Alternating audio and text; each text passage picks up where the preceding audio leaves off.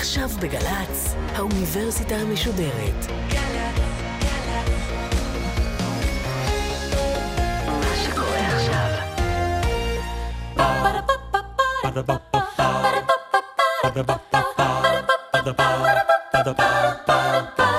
האוניברסיטה המשודרת מציגה מהפכות, נקודות המפנה שעיצבו את עולמנו, והפעם הדוקטור חיים שפירא על מהפכת המספר 0 במתמטיקה.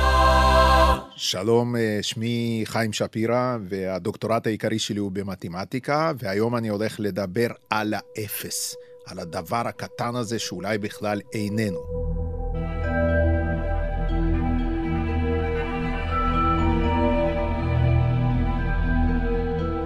האמת היא, אני רוצה לפתוח עם הגדרת המתמטיקה. במה מתמטיקה בכלל עוסקת?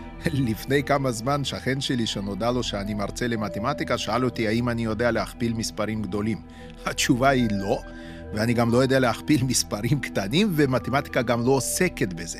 האמת היא, אנשים שקצת זוכרים את בית הספר, אז ייתכן ויש להם עדיין ציוטים מבריכה, ששלושה ברזים ממלאים אותה, ומשום מה, שני ברזים בו בעת מנסים לרוקן אותה, ורק בן אדם באמת שיש לו מוח מעוות במקצת, אמור להתעניין בשאלה מתי הבריכה תתמלא או תתרוקן, ויש את הרוכבי אופניים שאחד יוצא מתל אביב, השני יוצא מחיפה, שניהם איכשהו תמיד נפגשים בבנימינה, שד יודע איזה דברים, אך מתמטיקה לא עוסקת בזה. מתמטיקה עוסקת בדבר אחד בלבד, והוא חשיבה. חשיבה ולא חישובים. חישובים זה איזה משהו אחר לגמרי, מתמטיקה עוסקת בחשיבה, והנושא אולי הכי מרכזי במתמטיקה, או לפחות אחד הנושאים המרכזיים, זה דיון באינסוף ובחבר שלו אפס. האמת היא, הקשרים בין אפס לאינסוף הם אדוקים בצורה בלתי רגילה, אי אפשר בכלל להפריד את האחד מן השני. עכשיו, אפס, לדבר עליו, רוב האנשים בטח יגידו, מה אפשר להגיד על האפס? כן, אפס ועוד אפס נשאר אפס, וזהו, בזה הסתיימה השיחה. אז לא, אנחנו נראה שזה לא כך. האמת היא שלאפס יש גם חתיכת ביוגרפיה מרתקת. היא מרתקת החלוטה בערפל, כי אם אתה קורא ספרים שונים, אתה מוצא סיפורים אחרים לגמרי. עכשיו, בכל הספרים, או כמעט בכולם, מה מספרים? מספרים שהשימוש הראשון באפס היה בבבל. היה בבבל, ב... במאה השנייה לפני הספירה, דרך אגב, בקשר לפני הספירה, פתאום אני חושב, תראו איזה דבר מעניין יש עם אפס. אין שנת אפס. בספירה של הנוצרים יש שנה לפני הספירה, ומה שמגיע אחרי זה, זה מיד שנה אחרי הספירה. אין שנת אפס, זה לא במקרה. אפס הפחיד הרבה מאוד אנשים, היום אולי קצת פחות, אבל פעם הוא הפחיד רבים וטובים. בקונקרט, בבבל, איך הם השתמשו באפס? אם אני אעשה לזה גרסה מודרנית, תגיד, נגיד יש מספר 67, ויש את המספר 607. אז כדי להבדיל בין 67 ל-607, הם פשוט היו כותבים 6, ואז שתי מקלות, שמסמן מין מקום ריק כזה, הדבר הזה שהוא לא קיים, ואז אחריו 7, ואת השימושים האלה באמת עשו בבבל המתמטיקאים והאסטרונומים. אבל, אבל, מי שממש עסק באפס ברצינות בצורה המודרנית ואפילו כתב חוקים מיוחדים עבור המספר הזה, היו אלה המתמטיקאים ההודים, ומי שמצוטט בכל הספרים כאבי תולדות האפס, זה ברהמה גופטה, ככה קראו לו. הוא חי במאה השביעית, והוא ממש כתב חוקים, מה יקרה אם מוסיפים למספר חיובי אפס, שלילי אפס, הוא עשה כל מיני דברים, רובם נכונים חוץ מאחד. הוא איכשהו הגיע למסקנה שאפס חלקי אפס זה אפס, וזה לא. בקונקרט ממנו הידע על אפס הגיע לבגדד, משם זה הגיע לאל חווריזמי, ובכלל, אם אנחנו עכשיו, אני יודע מה, אני אנסה לחלק את הבחורה, האם את האפס המציאו הערבים או ההודים, אני לא רוצה לריב, נגיד שהערבים וההודים ביחד המציאו את שיטת הספרות כפי שאנחנו מכירים אותה היום. עכשיו, 0 חלקי 0 זה שווה ל-0, אז זה כמובן לא נכון, אבל כשמספרים בבית הספר שאסור לחלק ב-0, גם זה לא נכון. מה זה אסור? סתם צנזורה שמספרים לילדים שקרים, מותר לעשות מה שרוצים. השאלה היא פשוט, מה יצא מזה? ואני רוצה דווקא לספר קטע מאליס בארץ הפלאות, ששם ממש יפה מסבירים את החלוקה באפס. למי שמופתע, מה פתאום באליס בארץ הפלאות יש חלוקה באפס, אז כל מה שצריך זה להיזכר שלואיס קארול, האיש שכתב את היצירה, כמובן המקצוע העיקרי שלו היה מתמטיקאי. עכשיו, איפה זה מופיע, חלוקה באפס? הנה, תראו. אליס והמלכה עומדות ומדברות, ואז המלכה אומרת לאליס את המשפט הבא. היא אומרת, הארץ שלנו היא כל כך מהירה, שכדי להישאר במקום, חייבים לרוץ בשיא המהירות. ואז אליס שואל אותו, רגע, רגע, ואם רוצים להתקדם קצת? אז המלכה אומרת, טוב, ואז צריך לרוץ פי שניים יותר מהר. עכשיו, מה זה כדי להישאר במקום חייבים לרוץ בשיא המהירות? עכשיו, אם לא היינו יודעים שלואיס קארול הוא מתמטיקאי, לא הייתי מחפש שום דבר במשפט הזה, אבל, אבל, בגלל שהוא כן, אז תראו למה הייתה הכוונה שלו. מה הנוסחה הכי הכי הכי בסיסית שיש בפיזיקה שמקשרת בין מהירות, זמן ומרחק? זו נוסחה שאומרת V שווה ל-S חלקי T, או בעברית, המהירות שווה, מרחק שעברת, חלקי הזמן. אלא מה? אלא מה? אנחנו נמצאים מבעד למראה, שם מתרחש הסיפור. אז הנוסחה הופכת להיות לא V שווה S חלקי T, אלא הנוסחה תהפוך להיות V שווה T חלקי S. עכשיו, מה זה להישאר במקום? להישאר במקום זה אומר ש-S שווה ל-0, אנחנו לא הולכים לשום מקום. אבל אם S שווה ל-0, אז למה שווה V? אז הנה, V שווה T חלקי 0. איך לואיס קארול הגיע שצריך לרוץ בשיא המהירות, או במהירות אינסופית? אז בואו נחשוב, מה זה כל מספר חלקי 0? כמה זה 1 חלקי חצי? 1 חלקי חצי אפשר להכפיל מונה ומכנה בשניים, ואז מה אנחנו מקבלים? זה כמו 2 חלקי 1. 2 חלקי 1 זה כמעט 2, כלומר, 1 חלקי חצי זה 2, אותו דבר 1 חלקי שליש זה 3, אותו דבר 1 חלקי עשירית זה 10, 1 חלקי אלפית זה 1,000, וכך הלאה. כלומר, מה אנחנו שמים לב? שככל שהמספרים הולכים ומתקרבים לאפס, כך התוצאה שלנו הולכת ומתקרבת לאינסוף. למשל, 1 חלקי מיליארדית, מה אנחנו כבר אמורים לקבל שם? מיליארד. דרך אגב, את הרעיון איך מחלקים באפס, גם הוא הומצא על ידי מתמטיקאי הודי, הפעם אחר, בהסקרה, אני מקווה שאני מבטא את השמות האלה נכון, אבל תקוות רבות אין לי. גם אפס בחזקת אפס, אף אחד לא יודע מה זה, חוץ מי שלמד מתמטיקה, למה? כי מצד אחד, מי שזוכר קצת בית הספר, כל מספר בחזקת אפס זה אחד, מצד שני אפס בחזקת כל מספר זה אפס. אז מה זה אפס בחזקת אפס? אז אם היינו פה עושים אה, פשרה, היינו אומרים שזה חצי, אבל במתמטיקה אין פשרות, כן? במתמטיקה יש מה נכון ומה לא נכון, והאמת היא, מסתבר שאפס בחזקת אפס זה אחד.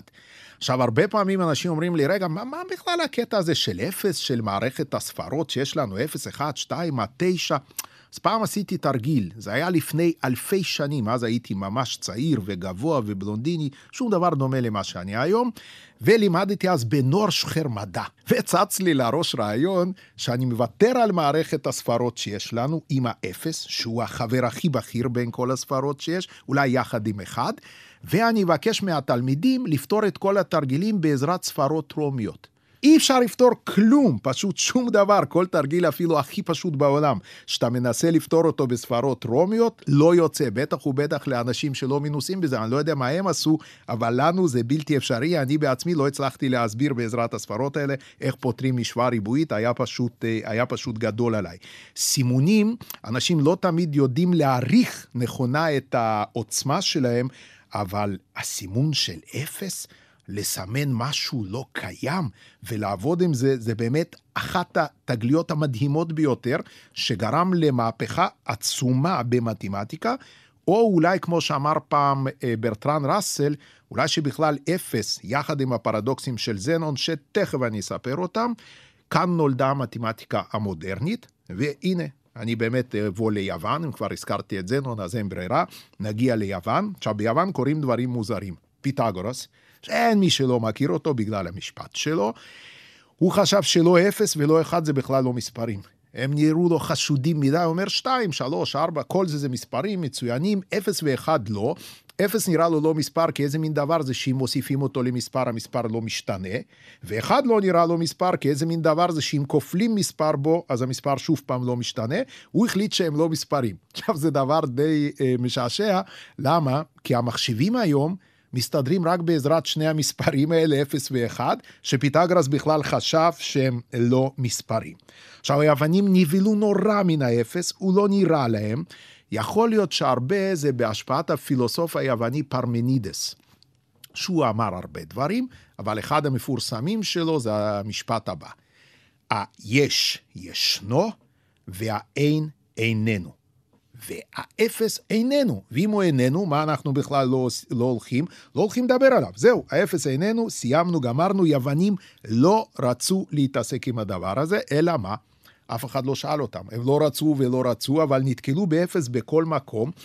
והמפגש המפורסם ביותר, המפורסם ביותר של היוונים עם האפס, אלה כמובן הפרדוקסים של זנון, שאני רוצה להקדיש לזה קצת יותר זמן, כי כאן, כאן נולדת המתמטיקה המודרנית. אז קודם כל הפרדוקס הראשון. הפרדוקס הראשון נקרא דיכוטומיה. ואיך הוא הולך? לא יודע אם זה סתם מילים מסובכות לדברים פשוטים נורא. איך הולך הפרדוקס? הפרדוקס הולך כך. נניח באדם רוצה להגיע עכשיו מנקודה A לנקודה B. זנון אומר שבאדם לא יכול להגיע מנקודה A לנקודה B. למה? כי קודם כל הוא צריך לעבור מחצית הדרך להגיע לנקודה C. אחרי זה הוא צריך לעבור את מחצית הדרך בין C ל-B ולהגיע נגיד לנקודה D. אחרי זה שוב פעם מחצית ממה שנותר להגיע ל-E, להגיע ל- ועוד מחצית ועוד מחצית ועוד מחצית, ואז מה אומר זנון? אומר זנון, אוקיי, כדי להגיע מנקודה A לנקודה B, צריך לעבור אינסוף מחציות דרך, כיוון שאינסוף מחציות דרך אי אפשר לעבור, אז זהו, התנועה בלתי אפשרית, אי אפשר להגיע מ-A ל-B. עכשיו, זה מאוד מאוד הרשים את זנון, הוא אהב את הפרדוקס שהוא המציא, אבל זה מאוד לא מרשים את תלמידי י"א-י"ב, ולא בצדק. זה אמור להרשים אותם, פשוט מלמדים שם דבר לא נכון. למה? בספרים שאני ראיתי איזה פתרון נותנים לפרדוקס הזה, נותנים פתרון כזה. אומרים אין שום בעיה. בואו נניח שמ-A ל-C ייקח לבן אדם להגיע חצי שעה, אז מ-C ל-D רבע שעה, מ-D ל-E שמינית שעה, וכך הלאה, מסכמים את זה, מראים שכל זה שווה לאחד, וזה אומרים, אם זנון היה לומד טורים הנדסיים אינסופיים, הוא לא היה מדבר שטויות וצוחקים עליו, וזה מה זה לא נכון. למה? כל הפתרון הזה הוא שגוי, אפילו הייתי אומר קצת טיפשי. למה? כי איך מתחיל הפתרון? נניח שמ-A ל-C, כן, ואני מקווה שכולנו זוכרים מה זה הנקודה C, באמצע קטע בין A ל-B. נניח מ-A ל-C ייקח חצי שעה. אבל, מה אומר זנון? שהתנועה בלתי אפשרית. הוא יגיד גם ל-C אי אפשר להגיע. למה גם ל-C אי אפשר להגיע? כי כדי להגיע ל-C צריך לבקר קודם בנקודה x1 נגיד נקרא לה, שהיא באמצע הדרך, ואחרי זה לנקודה x2 עוד מחצית ועוד מחצית. זנון אומר שהתנועה בכלל היא בלתי אפשרית. ואם רוצים להוכיח שהתנועה אפשרית, אז מה הוא היה אומר להם? אז אתם לא יכולים להניח את מה שאתם צריכים להוכיח. למה? בפתרון שמופיע בהמון המון ספרים, המשפט הראשון הוא נניח מ-A ל-C ייקח כך וכך זמן להגיע, אבל אתה לא יכול להגיד את זה, כי זו בדיוק המטרה, להוכיח שהתנועה אפשרית. עכשיו, יש גרסה קצת שונה של הפרדוקס הזה, והרבה הרבה הרבה יותר מפורסמת, עד כדי כך מפורסמת, שוולט דיסני אפילו עשה מזה סרט מצויר. אם כי וולט דיסני לא הבין את הרעיון של הסרט, מי שראה היה שם תחרות ריצה בין ארנב וצב. עכשיו, אצל וולט דיסני הארנב פשוט מזלזל, וכל הדרך, לא יודע, עושה פוזות למעודדות באצטדיון, ובגלל זה הוא מפסיד. זה לא הרעיון אצל זנון. אצל זנון אין ארנב, במקומו מתחרה בצו גיבור מלחמת טרויה, הלוחם עשוי ללוחת אכילס. וזנון אומר שגם אם אכילס הכי ישתדל בעולם וירוץ במלוא הכוח, הוא עדיין לא ישיג את הצו. אם הצו יקבל איזשהו יתרון קטן בתחילת הריצה.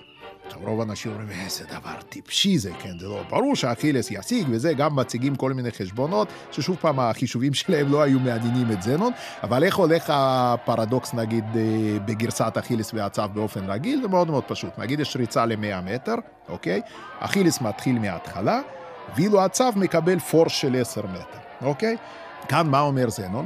הוא אומר, ברגע שאכילס יגיע למקום בו הצו היה קודם, הוא יגלה שהצו כבר לא שם. זהו, מבחינתו זה סוף ההוכחה. למה? כי צריך עכשיו רק לחזור על זה. כלומר, כשאכילס יגיע לנקודת 10 מטר, נגיד הצו רץ עשירית מהר מאכילס, אז הצו עובר מטר. אז הצו נמצא ב-11, מי עדיין מוביל בתחרות? הצו. כשאכילס יגיע לנקודת 11 מטר, לנקודה שבה הצו היה קודם, הצו עבר 10 סנטימטר, הוא נמצא 11.1. זה לא משנה, אתה חוזר, חוזר על הנימוק, ומה אומר זנון? הוא אומר, אין, אין מה לעשות, הצו כל הזמן מוביל. עכשיו, שוב פעם, גם זה קל לפתור, אפשר להגיד שכבר אחרי שתי שניות אכילס עבר 20 מטר והצו נמצא רק בעמדת 12. כל זה לא תופס אצלו, כי זנון לא רוצה שנמציא פתרונות, אלא הוא רוצה שנמצא מה הטעות בנימוק שלו, וזה שני דברים שונים לגמרי. עכשיו תראו, אכילס אחרי שהוא הפסיד בתחרות הריצה לצו, החליט שהוא הולך להתאמן. טוב, הוא הולך להתאמן, בשתיים בצהריים, שעה שהאלים באולימפוס לא אוהבים שמתאמנים להם שם, זה מעצבן נורא. אז הם אמרו, בוא נעשה דבר כזה. ויש אינסוף אלים באולימפוס, חשוב שזה אינסוף. האל הראשון אמר, אני לא אתן לאכילס לעבור אפילו מרחק של חצי מטר. האל השני אמר, איזה חצי מטר? רבע מטר אני לא נותן לו לעבור. האל השלישי אמר, שמינית מטר לא נותן לו, 1 חלקי 16, 1 חלקי 32 וכך הלאה. עכשיו תראו מה השאלה שאפשר לשאול. א', האם אכילס מצליח להתקדם באימון הזה שקבע לעצמו לשתיים בצהריים? ב', אם הוא לא מתקדם, מה בדיוק עוצר אותו? והתשובות הן, אכילס לא יכול להתקדם, כי אין שום מרחק שאחד חלקי שתיים בחזקת משהו לא קטן ממנו, ואם הוא עומד במקום, כלומר הוא עובר מרחק של אפס, אז השאלה כמובן שנשאלת עכשיו, מי עוצר אותו? כי אם הוא עומד במקום, אף אל לא עוצר אותו, אבל הוא לא מתקדם. נו, חשבתם אולי פעם שאפס זה דברים פשוטים? לא, לא כל כך. והנה הדבר המופרע מכולם. מהו הדבר המופרע מכולם? שכאן, כאן ממש נולדת המתמטיקה. זה הפרדוקס השלישי של זנון, שנקרא פרדוקס החץ והקשת. עכשיו, מה הרעיון שלו? אפשר לתת לו אפילו גרסה מודרנית.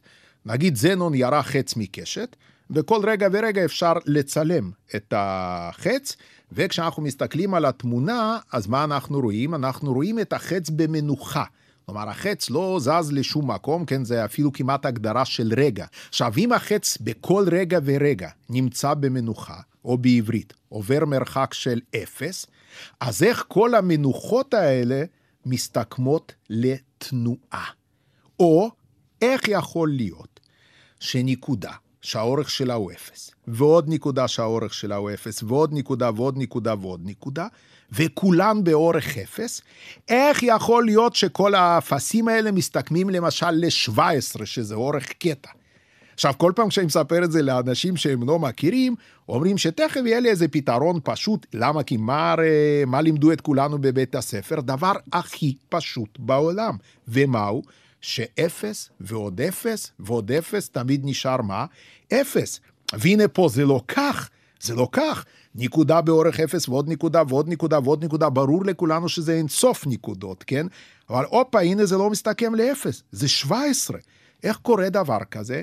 אז האמת היא, כאן, כאן, ממש בסיפור הזה שאני מספר עכשיו, נולדת המתמטיקה המודרנית, זה קנטור, זה דדיקנט, הם מפתחים דברים, מסבירים מה קורה. עכשיו, זה חומר די מסובך, לפעמים מבקשים ממני, תשמע, בוא תן איזה הסבר אינטואיטיבי פשוט, אבל זה לא נכון, יש דברים שפשוט אין להם הסבר אינטואיטיבי פשוט, אבל אני בכל זאת אגיד איזה משהו. יש בקטע כל כך הרבה אפסים, זה לא סתם אינסוף, זה אינסוף מדרגה גבוהה יותר מאשר האינסוף הקטן ביותר, שרק משום כך הם מצליחים להסתכם למשהו. עכשיו, מה זה אינסוף מדרגה נמוכה יותר, גבוהה יותר? זה כבר נשמע כמו דברים קצת אה, שאולי כדאי לקרוא לרופא, שיבדוק אה, מי שאומר כאלה דברים אם הכל בסדר אצלו. אז זה דווקא אני יכול להסביר. הרעיון הוא רעיון הבא. אינסוף הכי הכי קטן, שבספרות המתמטית מסמנים אותו א' 0, ומה זה א' 0? א' 0 זה אינסוף שאפשר לסדר אותו על פי הסדר, אחד אחרי השני. למשל, המספרים השלימים החיוביים, כן, הם נקראים מספרים טבעיים, 1, 2, 3, 4, 5, יש אין סוף, אבל מה אתה יכול לעשות? לסדר אותם על פי הסדר. אפילו כל המספרים השלימים, שזה הטבעיים, השליליים והאפס, גם אותם אפשר לסדר בקלות על פי הסדר, איך זה יהיה? למשל, 0, 1, מינוס 1, 2, מינוס 2, 3, מינוס 3, 4, מינוס 4, וכך יש אין סוף, עדיין סידרנו. אז מה מסתבר?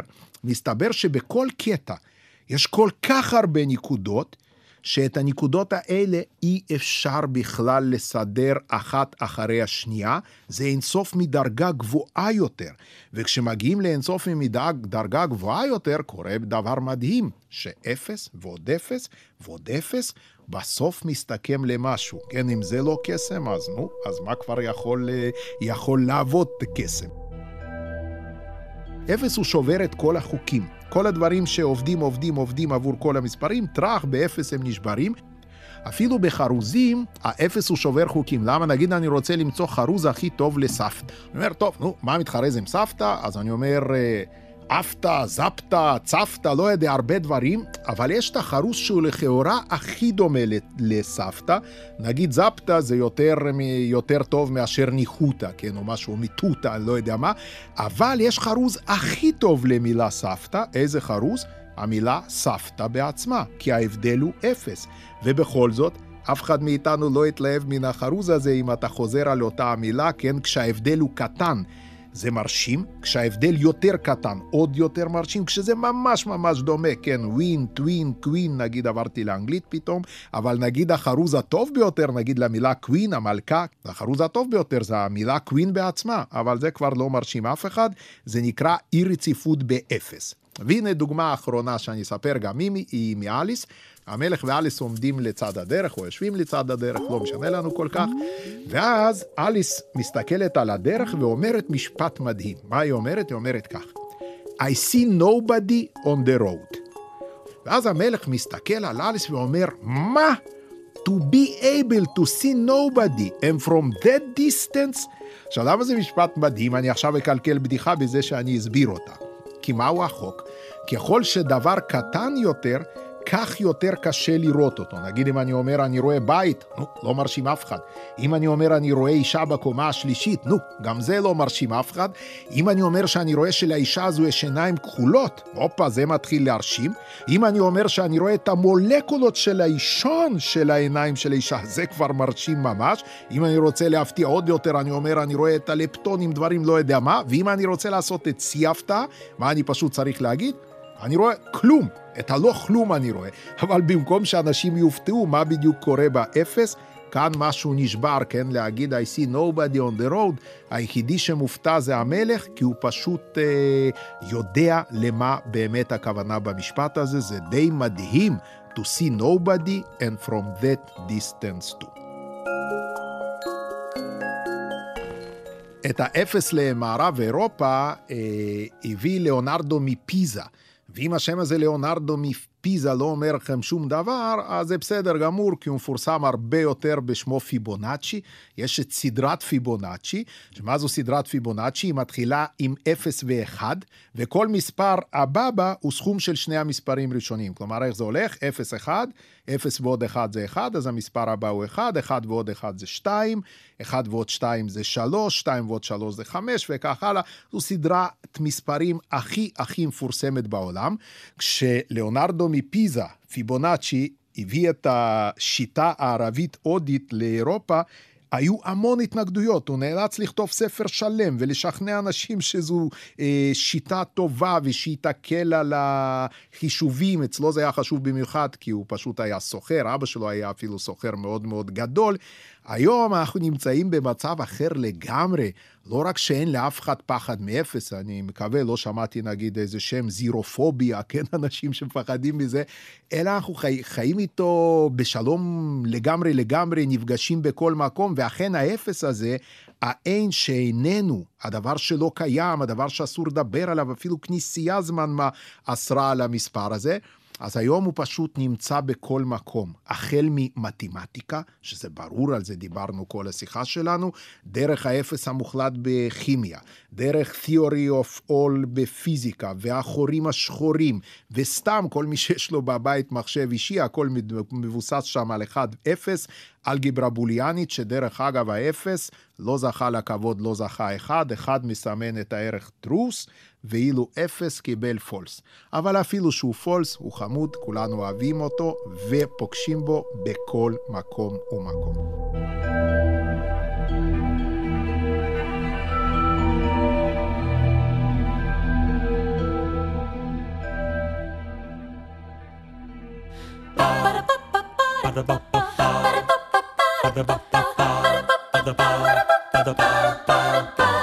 האוניברסיטה המשודרת מהפכות, הדוקטור חיים שפירא על מהפכת המספר 0 במתמטיקה. הפקה דרור סדור, ביצוע טכני בר ישראלי. מערכת האוניברסיטה המשודרת, מאיה להט קרמן, ליאור פרידמן, אורן הוברמן וגיא עופר. האוניברסיטה המשודרת, בכל זמן שתרצו, באתר וביישומון אפליקציה של גל"צ וגם בדף הפייסבוק של האוניברסיטה המשודרת.